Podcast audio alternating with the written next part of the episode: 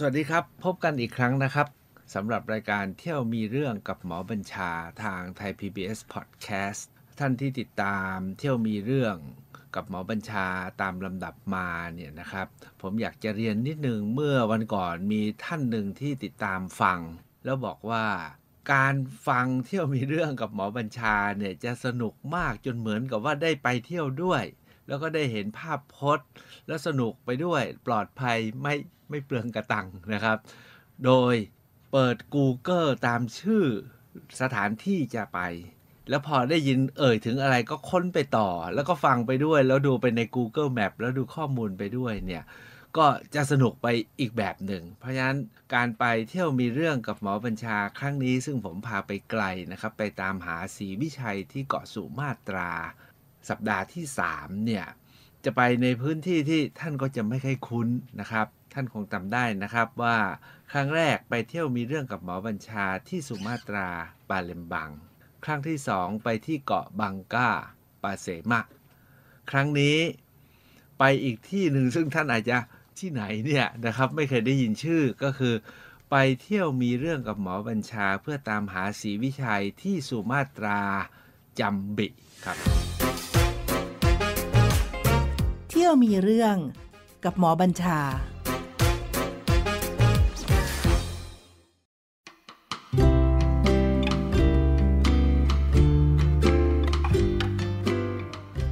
จัมบิอยู่ตรงไหนนะครับ ท่านคงจะงงนะครับ หากท่านดูแผนที่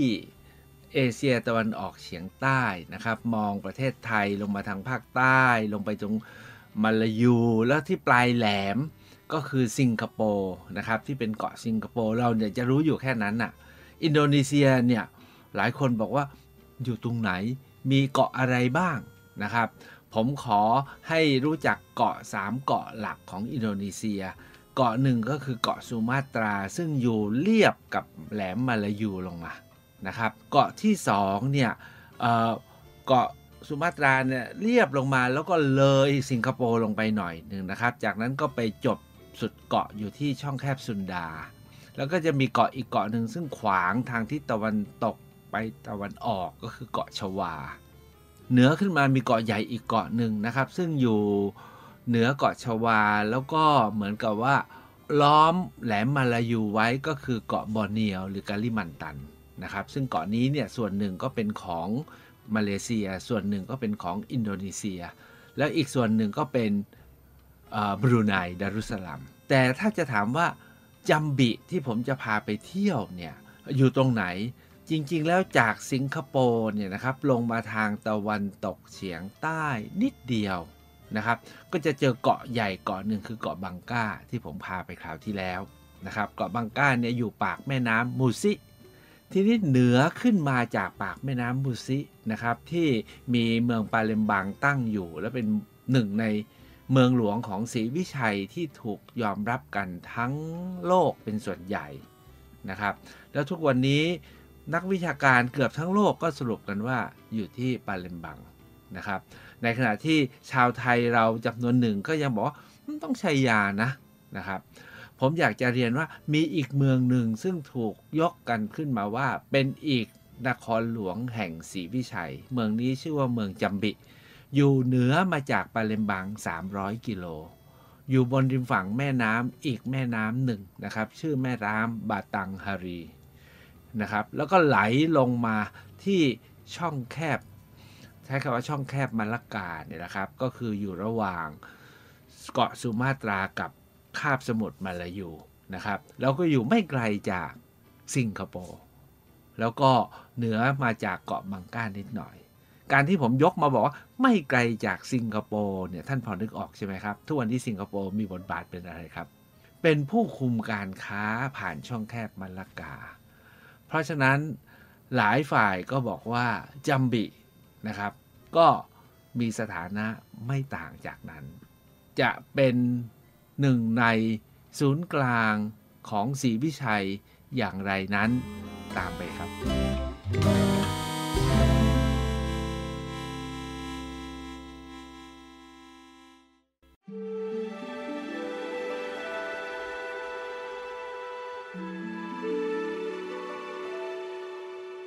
ในบันทึกที่สำคัญที่สุดที่ถูกหยิบยกมาพิจารณา จนเป็นที่ยอมรับแม้กระทั่งฝ่ายไทยก็ตามนะครับ ก็จะหยิบยกบันทึกนี้มาอ้างอิงเสมอมานะครับ ก็คือบันทึกของพระภิกษุอี้จริง พระภิกษุอี้จริงเนี่ยนะครับ ท่านจริง ๆ แล้วท่านอยู่ในเมืองจีน แล้วท่านก็มาลงเรือที่กวางโจว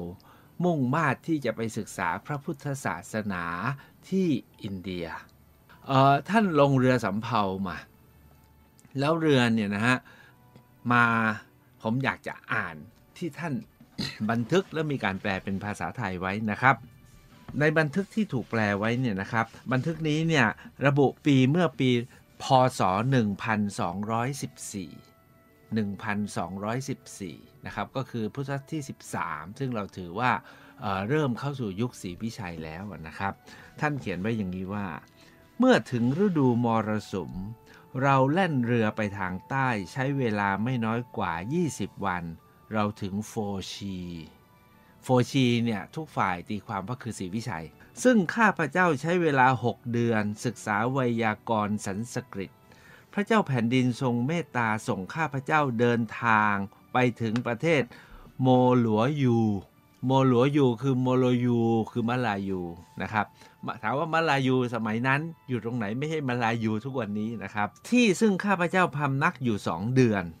ต่อจากนั้นข้าพเจ้าก็เปลี่ยนทิศทางไปถึงเฉียฉา เฉียฉาเนี่ยหลายคนนะสรุปว่าคือเคดะเซดะก็คือไซบุรีที่อยู่บนแผ่นดินปีนังนะครับ ฝั่งตรงข้ามกับเกาะปีนัง ในเดือนที่ 12 ข้าพเจ้าโดยสารเรือพระเจ้าแผ่นดินเดินทางไปอินเดีย จากเชียชาหรือเกดะนะฮะ แล่นเรือไปทางทิศเหนือกว่า 10 วัน เรามาถึงอาณาจักรคนเปลือย ทุกคนตีความว่านั่นคือเกาะนิโคบา ซึ่งอยู่ในทะเลอันดามันนะครับ จากที่นี่แล่นเรือไปทางตะวันตกเฉียงเหนือไปอีกครึ่งเดือน เราก็มาถึงตันโมลิติ ตันโมลิติคือตามมาราลิติ นะครับ ก็คือท่าเรือใหญ่อยู่ที่ริมออยู่ที่เบงกอลตะวันตกนะครับ ที่ตอนนี้โควิดก็กำลังแรงนะครับ อยู่ที่เบงกอลตะวันตก ก็จากนั้นก็จะนั่งเรือเข้าไปได้นะครับ เพื่อไปสู่เมืองเมืองเมืองปาตาลีบุตร ในบันทึกนี้นะครับ บันทึกเมื่อครั้งเดินทางไปอินเดียในปี 1214 พระภิกษุอีจิงเนี่ยท่านอยู่ที่อินเดีย 12 ปีนะครับ จากนั้นเนี่ยเมื่อท่านศึกษาเรียบร้อยค้นคัมภีร์ได้เนี่ยท่านเนี่ยกล่าวไว้ว่าที่โฟชิที่ท่านไปพักอยู่เนี่ยนะครับ มีผู้รู้ภาษาสันสกฤตดีมาก ท่านยังไปพักศึกษาอยู่อยู่ตั้ง 6 เดือน ท่านบอกว่าถ้าใครอยากไปศึกษาอะไรพระพุทธศาสนาที่อินเดียมาที่นี่มีพระอยู่เป็นพันนะครับ มีวัดวาอารามใหญ่โต มีตำรามีผู้รู้เพียงพอ อาจจะไม่ต้องถึงไปถึงอินเดียก็ได้นะครับ มาที่นี่ก็พอแล้วนั่นก็คือที่โฟชิ ทุกท่านส่วนใหญ่เนี่ยตีความว่าโฟชิเนี่ยคือปาเลมบัง ท่านไปอยู่ที่อินเดีย 12 ปี ในปี 1228 นะครับ ท่านเดินทางกลับนะฮะในบันทึกการเดินทางกลับของท่านเนี่ยท่านเขียนอย่างนี้ครับ อันนี้แหละครับจะมาโยงถึงจัมบิ ตันโมลิเป็นที่ที่เราลงเรือเมื่อจะกลับไปเมืองจีน จากที่นี่เราแล่นเรือไปทางทิศตะวันออกเฉียงใต้ ใช้เวลาสองเดือน เรามาถึงเจียชา ก็คือเคดะนะครับ ในช่วงนี้เรือจากโฟซีจะมาถึง ท่านมาถึงที่เฉียชาแล้วก็ที่เฉียชาเนี้ยมีเรือจากโฟชีก็คือศรีวิชัยนะครับ มาถึง ตามปกติจะมาถึงในเดือนแรกหรือเดือนที่สองของปี เราอยู่ที่เฉียชาจนถึงฤดูหนาว จากนั้นเราก็ลงเรือมุ่งหน้าไปทางใต้ หลังจากนั้นหนึ่งเดือนเศษเราไปถึงประเทศโมหลัวยู ซึ่งขณะนี้กลายเป็นโฟชีไปแล้ว ท่านกลับมาที่โมโหลยูนะครับ โดยโมโหลยูนี้อยู่ใต้มาจากเฉียชาก็คือเคดะ แล้วหน้าขากลับ 12 12 ปีให้หลังเนี่ยนะครับ ปรากฏว่าโมโลยูกลายเป็นโฟชีไปแล้ว อันเนี้ยหลายฝ่ายตีว่าเมืองหลวงของโฟชีย้ายมาอยู่โมโลยูจากเมืองเดิม หรือนะครับโฟชียกทัพมาควบรวมโมโลยูไว้เป็นโฟชีแล้ว โฟชีในที่นี้ ท่านคุ้นแล้วนะครับ ว่าหมายถึงศรีวิชัยเชลลี่โฟชีนะครับ ท่านบันทึกต่อไปว่า มีหลายประเทศอยู่ภายใต้ประเทศนี้ เวลาไปถึงโดยปกติทั่วไปจะอยู่ในราวเดือนแรกหรือเดือนที่สองเราพำนักอยู่ที่นั่นจนถึงกลางฤดูร้อน เราจึงแล่นเรือขึ้นเหนือไปกวางโจวในราวๆหนึ่งเดือน การเดินทางสิ้นสุดลงในเดือนสุดท้ายของครึ่งปีแรก นั้นท่านเนี่ยกลับไปถึงกวางโจวในปีพศ 1229 ถ้าหากว่าท่านจำได้แต่ผมคิดว่าท่านจำไม่ได้นะครับ ที่ผมพาไปที่ปาเลมบังวันก่อนนะครับ รวมทั้งที่ไปที่บางก้าวันก่อนเนี่ยผมอยากให้ระลึกถึงปีพศจากศักราชที่ปรากฏบนจารึกต่างๆนะครับ พระภิกษุอี้จิงออกเดินทางจากเมืองจีนมาเมื่อปีพศ 1214 กับ 1228 29 จารึกเกกูดันบุกิตซึ่งอยู่ที่ปาเลมบังนะครับ ระบุพศ 1225 จารึกตาลังตูโว ซึ่งกล่าวถึงเรื่องของการปฏิบัติทางพระพุทธศาสนานะครับซึ่งอยู่ที่าเลมบังเหมือนกันเนี่ยปีพศ 1229 ส่วนจารึกโกตากะปูนะครับซึ่งอยู่ที่เกาะบังกาซึ่งว่าด้วยคำสาคำสาปแช่งให้กับผู้ที่ไม่จงรักภักดีต่อศรีวิชัย แล้วก็ศรีวิชัยจะยกทัพไปตีชวานะครับ อันนั้นปี 1229 ปี 2229 ก็คือหลังจากพระภิกษุอี้จิง เดินทางกลับแล้วก็ไปกวางโจวแล้ว ท่านจะเห็นระยะของปีนะครับว่ามีปีเนี่ยคร่อมกันอยู่ ท่านกลับไปถึงกวางโจวในปี 1229 28 นะครับพอ 1229 ท่านเดินทางกลับมาศรีพิชัยอีกแล้ว ท่านกลับมาแปล เพราะอยู่ที่เมืองจีนหาที่ปรึกษาไม่ได้ ตำราอ้างอิงไม่พอ ท่านกลับมาอยู่ศรีวิชัยนะครับ ตั้งแต่ 1229 จนถึง 1238 ท่านกลับมาอยู่ศรีวิชัยอีก 8 ปี เพื่อทำการแปล และในระหว่างทำการแปลอยู่นั้นในปี 1232 เกิดหมึกท่านหมดกระดาษท่านไม่พอ ท่านขึ้นไปบนเรือลำหนึ่งที่มาจากเมืองจีนเพื่อจะสั่งให้เขาซื้อหมึกซื้อกระดาษคำแปลและอธิบายสำนวนหนึ่งผมชอบมากและสนุกดี ว่ากันว่า ท่านขึ้นไปบอกกับต้นหนน่ะ เรือบอกให้ไปซื้อของแล้วก็เอามาเที่ยวหน้าก็เรือไหนมาก็ให้ฝากมา ปรากฏว่าตอนที่ท่านขึ้นไปเนี่ยครับ ลมมรสุมพัดแรง ต้นหนบอกว่า ลมดีไปเลย ท่านก็เลยติดเรือไปเมืองจีนด้วยนะครับ เมื่อท่านติดเรือไปเมืองจีนเนี่ย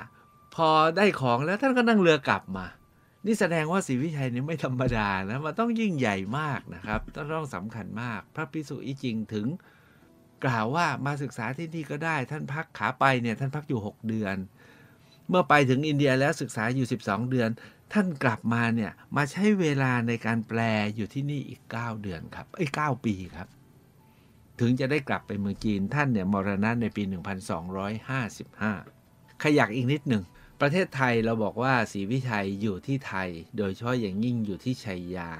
โดยยกจารึกวัดเสมาเมืองที่เมืองนคร แต่อยากจะมาบอกกลับมาตรงนี้ว่าจารึกที่วัดเสมาเมืองเนี่ยระบุศักราช 1318 ซึ่ง 104 ปีหลังจากพระภิกษุอี้จิงเดินทางไปอินเดียและมาแวะที่ศรีวิชัย ทั้งหมดนี้จึงนำมาสู่ปริศนาว่าศรีวิชัยอยู่ที่ไหนกันแน่ แล้ว ต่างฝ่ายต่างก็ทำการศึกษาและหยิบยกหลักฐานขึ้นมาพิสูจน์ว่าอยู่นี่เพราะที่นี่พบนี่เป็นอย่างนี้ ทีนี้ครับ เราไปดูที่จัมบิซึ่งกล่าวกันและเชื่อกันมากนะครับ ว่าจัมบินี้ก็คือโมโลยูโมหลัวยูที่พระภิกษุอี้จิง ขาไปอินเดียแล้วก็มาแวะที่ปาเลมบังอยู่ 6 เดือน จากนั้นจึงออกเดินทางต่อเพื่อที่จะไปอินเดียโดยมาพักที่โมโลยูซึ่งอยู่เหนือขึ้นมา แล้วก็มาแวะที่เกดะแล้วไปนิโคบาร์แล้วก็ไปถึงอินเดีย แล้วพอขากลับมาเนี่ยครับเรือมาจอดที่เกดะซึ่งมีเรือจากโฟชีมาศรีวิชัยมา แต่ท่านเนี่ยไม่ได้ไปโฟชี ท่านนั่งเรือมาโมโลยู และจากโมโลยูเนี่ยแหละครับ ท่านบอกว่าที่นี่ ตกอยู่ในอาณัติของโฟชีหรือศรีวิชัยแล้ว แล้วท่านก็ขึ้นเรือจากที่นี่กลับไปกวางโจวผมเนี่ยนะเมื่อ 5 ปีที่แล้ว ในการไปตามหาศรีวิชัยที่สุมาตราไหนๆก็ไหนๆนะครับ ไปที่ปาเลมบังก็แล้วไปที่บังก้าก็แล้ว ซึ่งมีจารึกว่าศรีวิชัยในเมื่อเขาพูดว่าโมโลยูอยู่ที่จัมบิก็ไปสิครับ การไปที่จัมบิของผมเมื่อ 5 ปีที่แล้วนั้น ต้องใช้คำนี้ครับว่า ยอมเขาเหมือนกันทำไมจะไม่ยอมนะครับ เพราะว่าอันที่หนึ่งนะฮะพอไปถึงเมืองจัมบิมันใหญ่ มันใหญ่ใหญ่กว่าเมืองนคร ใหญ่กว่าชัยยา ใหญ่กว่าสุราษฎร์แล้วแม่น้ำบาตังฮารี ที่ว่ากันว่าเป็นแม่น้ำอันเป็นเมืองท่าใหญ่ของศรีวิชัยเนี่ย มันใหญ่อย่างนั้นจริง ๆ ครับ มันไม่ใช่แบบแม่น้ำอย่างเมืองนครเนี่ยนะ ไปที่เขาคา ก็คลองก็ไม่มีคลองใหญ่นะฮะคลองเล็กๆ ทั้งนั้นเลยทุกวันนี้ตื้นเขินหมดแล้วด้วยซ้ำไปนะครับ บางตอนกระโดดข้ามได้แล้วด้วยซ้ำนะครับ เพราะฉะนั้นคลองมันไม่ใหญ่แล้วร่องรอยของเมืองมันก็ไม่ยิ่งใหญ่สักเมืองเดียว นครที่ว่าใหญ่แล้วไปเจอเมืองจัมบิจบเลยครับ ยิ่งนะฮะสะพานข้ามแม่น้ำบาตังฮารีที่กลางเมืองจัมบินะ ผมใช้คำว่าสะพานข้ามแม่น้ำเจ้าพระยาเนี่ยไม่เท่เท่าสะพานข้ามแม่น้ำบาตังฮารีที่จัมบิ โอ้เขาเป็นสะพานแขวนแล้วขึ้นไปบนสะพานแล้วเลี้ยวเลี้ยวแบบเลี้ยวอยู่กลางน้ำอะฮะสวยมาก คือเขาทำเท่อะเออคือไปเห็นแล้วเฮ้ยทุกวันนี้เขาใหญ่ไม่ธรรมดานะ อันที่สองก่อนที่จะเข้าถึงเมืองเนี่ย ผมไปเจอบรรยากาศที่ต้องเรียกว่า โอ้ ใช่เลยอะ นะใช่เลยต้องใช้คำว่าใช่เลย เป็นบรรยากาศของชุมชนท้องถิ่นที่อุดมสมบูรณ์ไปด้วย ทรัพยากร เรานั่งรถไปผ่าน ย่านย่านหนึ่งเขาเรียกว่าบูกิตติงกิภูเขาติงกิเออแล้วก็มีทะเลสาบใหญ่ ผ่านไปเนี่ยนะครับ ตามคอสะพานเนี่ยเขาติดตลาดนัดกันไอเราเนี่ยนะไปจากเมืองนั้นจอดดีกว่า จอดเที่ยวตลาดนัดกัน เจออะไรบ้างครับ เจอลูกเดียง เจอสตอนะครับ ตอนนั้นไม่เจอมังคุดไม่ไม่เจอทุเรียนมันไม่ใช่ฤดูนะครับเจอละมุดมุดละมุดมุดรังอะนี่ปากใต้เราเรียกละมุดฝรั่งอะนะหรือว่าที่ทางภาคใต้เราเรียกสวาลูกสวานะครับ ลูกละมุดอะเต็มไปหมดเหมือนกับป่าภาคใต้อะนะครับ เกาะยอสงขลามันเหมือนกันหมด แล้วข้าวปลาอาหาร เต็มปลาเปลือที่เอามาจากทะเลสาบ แต่ที่ผมต้องใช้คำว่าเฮ้ยมีพวกเขาสัตว์เอามาขาย ก็พวกเรื่องอายาอายุวัฒนะใช่ไหมเลียงผงเลียงผานะครับ อีกอันหนึ่งพริกของเขาเท่มากเลยนะครับ พริกของเขาที่พริกเนี่ยไอ้พริกเนี่ยนะครับที่เรากินกับน้ำน้ำพริกเนี่ยนะครับ พริกของเขาเนี่ยดอกยาวคืบหนึ่งฮะ ดอกยาวคืบหนึ่งเผ็ดจี๊ดเลย อย่างนี้เป็นต้นเพราะฉะนั้นผมเห็นความอุดมสมบูรณ์ของบ้านของเขาแล้วเนี่ย อันนี้เห็นแล้วใช่อะนะเป็นเดนแดนที่อุดมสมบูรณ์มีป่าเขา ซึ่งพวกนี้เนี่ยเมืองไทยเราก็มีนะครับ แต่เมืองของเขาใหญ่จริง แต่ที่ยอมมากที่สุดก็คือเมื่อเข้าไปข้างใน มี ตอนที่ปาเลมบังเนี่ยผมบอกว่าเขามีเขตอุทยานประวัติศาสตร์ถึงสองบริเวณที่ปาเลมบัง แล้วมีพิพิธภัณฑ์ ว่าด้วยศรีวิชัยสามพิพิธภัณฑ์ ที่จัมบิเนี่ยนะครับ ซึ่งกล่าวกันว่าเป็นปริมณฑลของศรีวิชัย และศรีวิชัยเนี่ยขยายมาถึงนะครับ ในยุคที่พระภิกษุอี้จิงเดินทางกลับ ซึ่งทุกวันนี้ก็คือเมืองจัมบิเขามี เรียกว่าอุทยานประวัติศาสตร์ที่ใหญ่มาก แล้วมีโบราณสถานกระจัดกระจายแล้วโบราณสถานของที่นี่นะครับ เนื่องจากว่าที่จัมบิเนี่ยมีอายุสมัยต่อเนื่องจากปาเลมบังมาจนถึงราวๆพุทธที่ 17-18 บางฝ่ายบอกว่ามาถึงพุทธที่ 19 ด้วยนะครับแต่เริ่มตั้งแต่พุทธที่ 13เนี่ยนะครับ ปรากฏว่าแต่ละโบราณสถานเนี่ยยังมีฐานอิฐ ที่สูงใหญ่ ใช้คำว่าในประเทศไทยเราเนี่ยเราวัดมักจะเทียบกับวัดแก้วและวัดหลง ที่ผมเห็นเนี่ยใหญ่กว่าวัดหลงครับ เห็นแล้วเราพูดว่าวัดหลงใหญ่มากที่ชัยยาเนี่ยที่นี่ใหญ่กว่า เหลือแต่ฐานนะครับฐานสูงกว่าของวัดหลง เพราะฉะนั้นโดยอาณาบริเวณและแต่ละโบราณสถานเนี่ยจันทิทั้งหลายเนี่ยใหญ่จริง ๆ มีมักกะระยังเต็มไปหมดเลยนะครับ แล้วที่สำคัญก็คือมีบางจันทิเช่นเขาชื่อจันทิซีนา จันทิซีนาก็คือชัยนานะฮะก็มีจันทิลักษณะอย่างนี้นะครับ โดยรอบนะครับจะมีสถูปิกะเล็กๆนะคะสลับซับซ้อนนะครับวางเรียงอยู่คือเป็นเจดีย์เล็กๆนะครับคล้ายๆเจดีย์ราย แต่เล็กกว่าเจดีย์รายแบบที่วัดพระธาตุนะครับก่อด้วยอิฐมากมายไปหมดเลย แต่ที่สำคัญก็คือเขามีสองพิพิธภัณฑ์ครับสองพิพิธภัณฑ์ที่ผมเข้าไปดูแล้วเขาจัดดีนะสิ่งที่ได้เห็นน่ะรู้สึกว่ามันเป็นหลักฐานเชิงประจักษ์ในการสนับสนุน การมีต้องใช้คำนี้นะมีสุมีสถานะเป็นศูนย์กลาง ทางศาสนาของผู้คนที่ยิ่งใหญ่มากมายและหลากหลาย ผมรู้สึกว่ามากกว่าที่เห็นได้ที่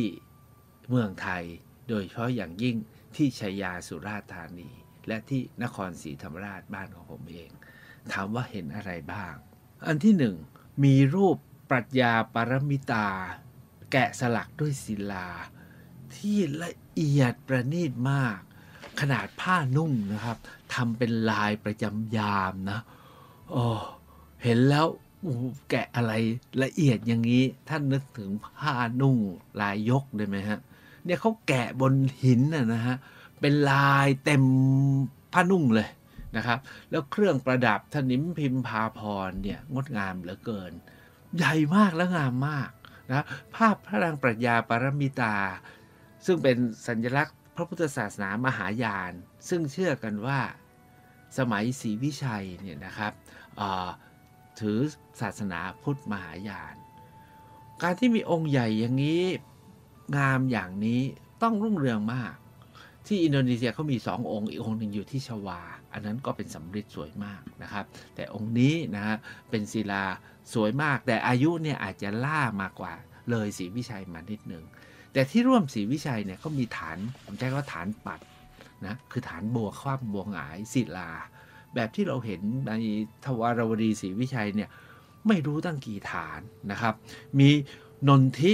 นะมีรูปมักระคือมกรนะครับ วางเรียงไปหมด ลูกปัดเนี่ยใส่ตู้ประดับไว้เครื่องทองก็จัดไว้ให้เห็น เห็นแล้วไม่แพ้สิ่งที่เราเคยเห็นที่ประเทศไทย และเหมือนว่าจะมากกว่า อันนี้คือใน site museum นะครับ คือพิพิธภัณฑ์ในเมืองมัวราจัมบิก็คืออุทยานประวัติศาสตร์จัมบินะฮะซึ่งเป็นฐานโมโลยูซึ่งร่วมสมัยกับศรีวิชัยนะครับ เป็นหนึ่งในเมืองเรียกว่าเป็นมันดาลาของศรีวิชัย แต่ที่สำคัญกว่านั้นนะครับ พอไปที่จัมบิ museum คือ พิพิธภัณฑ์แห่งเมืองเหมือนกับพิพิธภัณฑ์สถานแห่งชาติอย่างเงี้ยนะครับ ในจัมบิ museum เนี่ยผมเห็นแล้วนะเจอรูปพระโพธิสัตว์อวโลกิเตศวรไม่รู้กี่องค์นะครับ ที่สำคัญก็คือกะไหล่ทองครับ เป็นองค์สำริดแล้วกะกะไหล่ทองแบบยังทองอร่ามแบบทองเลยนะฮะยังสมบูรณ์มากงามมาก โพธิสัตว์ปัทมาปานิที่เราถือว่า สำคัญและนี่เป็นแบบยืนนะครับ ก็งาม แล้วยังเห็นเป็นทองนะครับ มีโพธิสัตว์มากมายไปหมดออีกอย่างหนึ่งที่เห็นสำคัญก็คือเครื่องสำริดที่เป็นพวกกระดิ่งนะครับ แบบที่ชาวพุทธที่ถือมหายานใช้อะเต็มไปหมดเลยครับ อยู่ในพิพิธภัณฑ์ ไม่ต้องพูดถึงเรื่องลูกปัดนะครับ ก็เหมือนกันนะฮะมีมากมาย แต่ที่ผมรู้สึกว่าสำคัญนะครับก็คือมีทั้งพระพุทธรูป ดูแล้วคล้ายๆกับคุปตะทวารวดีนะครับ แล้วก็มีเครื่องถ้วยจีนนะครับ หลากสมัย มีเครื่องแก้วโรมัน ซึ่งร่วมสมัยศรีวิชัยที่โรมันกำลังรุ่งเรือง แล้วก็ทำการค้าเชื่อมกับจีน เพราะฉะนั้นจำบิเนี่ยเป็นสถานีการค้าแน่นอนนะครับ ตั้งแต่ยุค พันกว่าปีที่แล้วมาก็คือยุคศรีวิชัย แต่สนุกอีกอย่างหนึ่งที่ผมเห็นแล้วผมก็มเมืองไทยเนี่ยไม่มีให้ดูครับ คือเขาทำนิทรรศการอีกสองชุดไว้ให้เห็น อันที่หนึ่งคือเขาใช้คำว่า Jambi Natural Potential ศักยภาพทางธรรมชาติของจัมบิ ไม่แค่โลเคชันแต่เขามีทรัพยากรธรรมชาติ และทรัพยากรธรรมชาติที่เขาจัดแสดงแล้วผมชอบมากก็นอกจากเรื่องแร่ธาตุนะฮะทองคำเนี่ยสุมาตรานี่ทองคำเป็นอันดับหนึ่งนะครับ แต่ที่สำคัญก็คือเขาเอานกว่ามาจัดแสดงให้ดู พวกไก่ฟ้า สวยมากสวยกว่านกยูงอีก แต่เขาโดยธรรมชาติเขาเขาอยู่ในป่า แล้วเขาเป็นสัตว์แบบโดดเดี่ยวมากรำแพนสวยจัดแสดงเป็นนกว่าสตาฟนะครับ อันที่สองจัมบิ from time to time คือให้เห็นจัมบิจากอดีตถึงปัจจุบันและสู่อนาคต ข้อหลักฐานก่อนประวัติศาสตร์มาจัดแสดง ซึ่งบ้านเราก็จะแสดงได้ไม่แพ้ แต่ผมก็รู้สึกว่าการมาจัดแสดงเช่นนี้ของเขาเนี่ยมันครบครัน แล้วก็สนับสนุนด้วยหลักฐานเชิงประจักษ์ที่น่าจะมีอยู่ช่วงหนึ่งแล้วล่ะ ที่จัมบิเนี่ยเคยเป็นศูนย์กลางสำคัญศูนย์หนึ่งของศรีวิชัย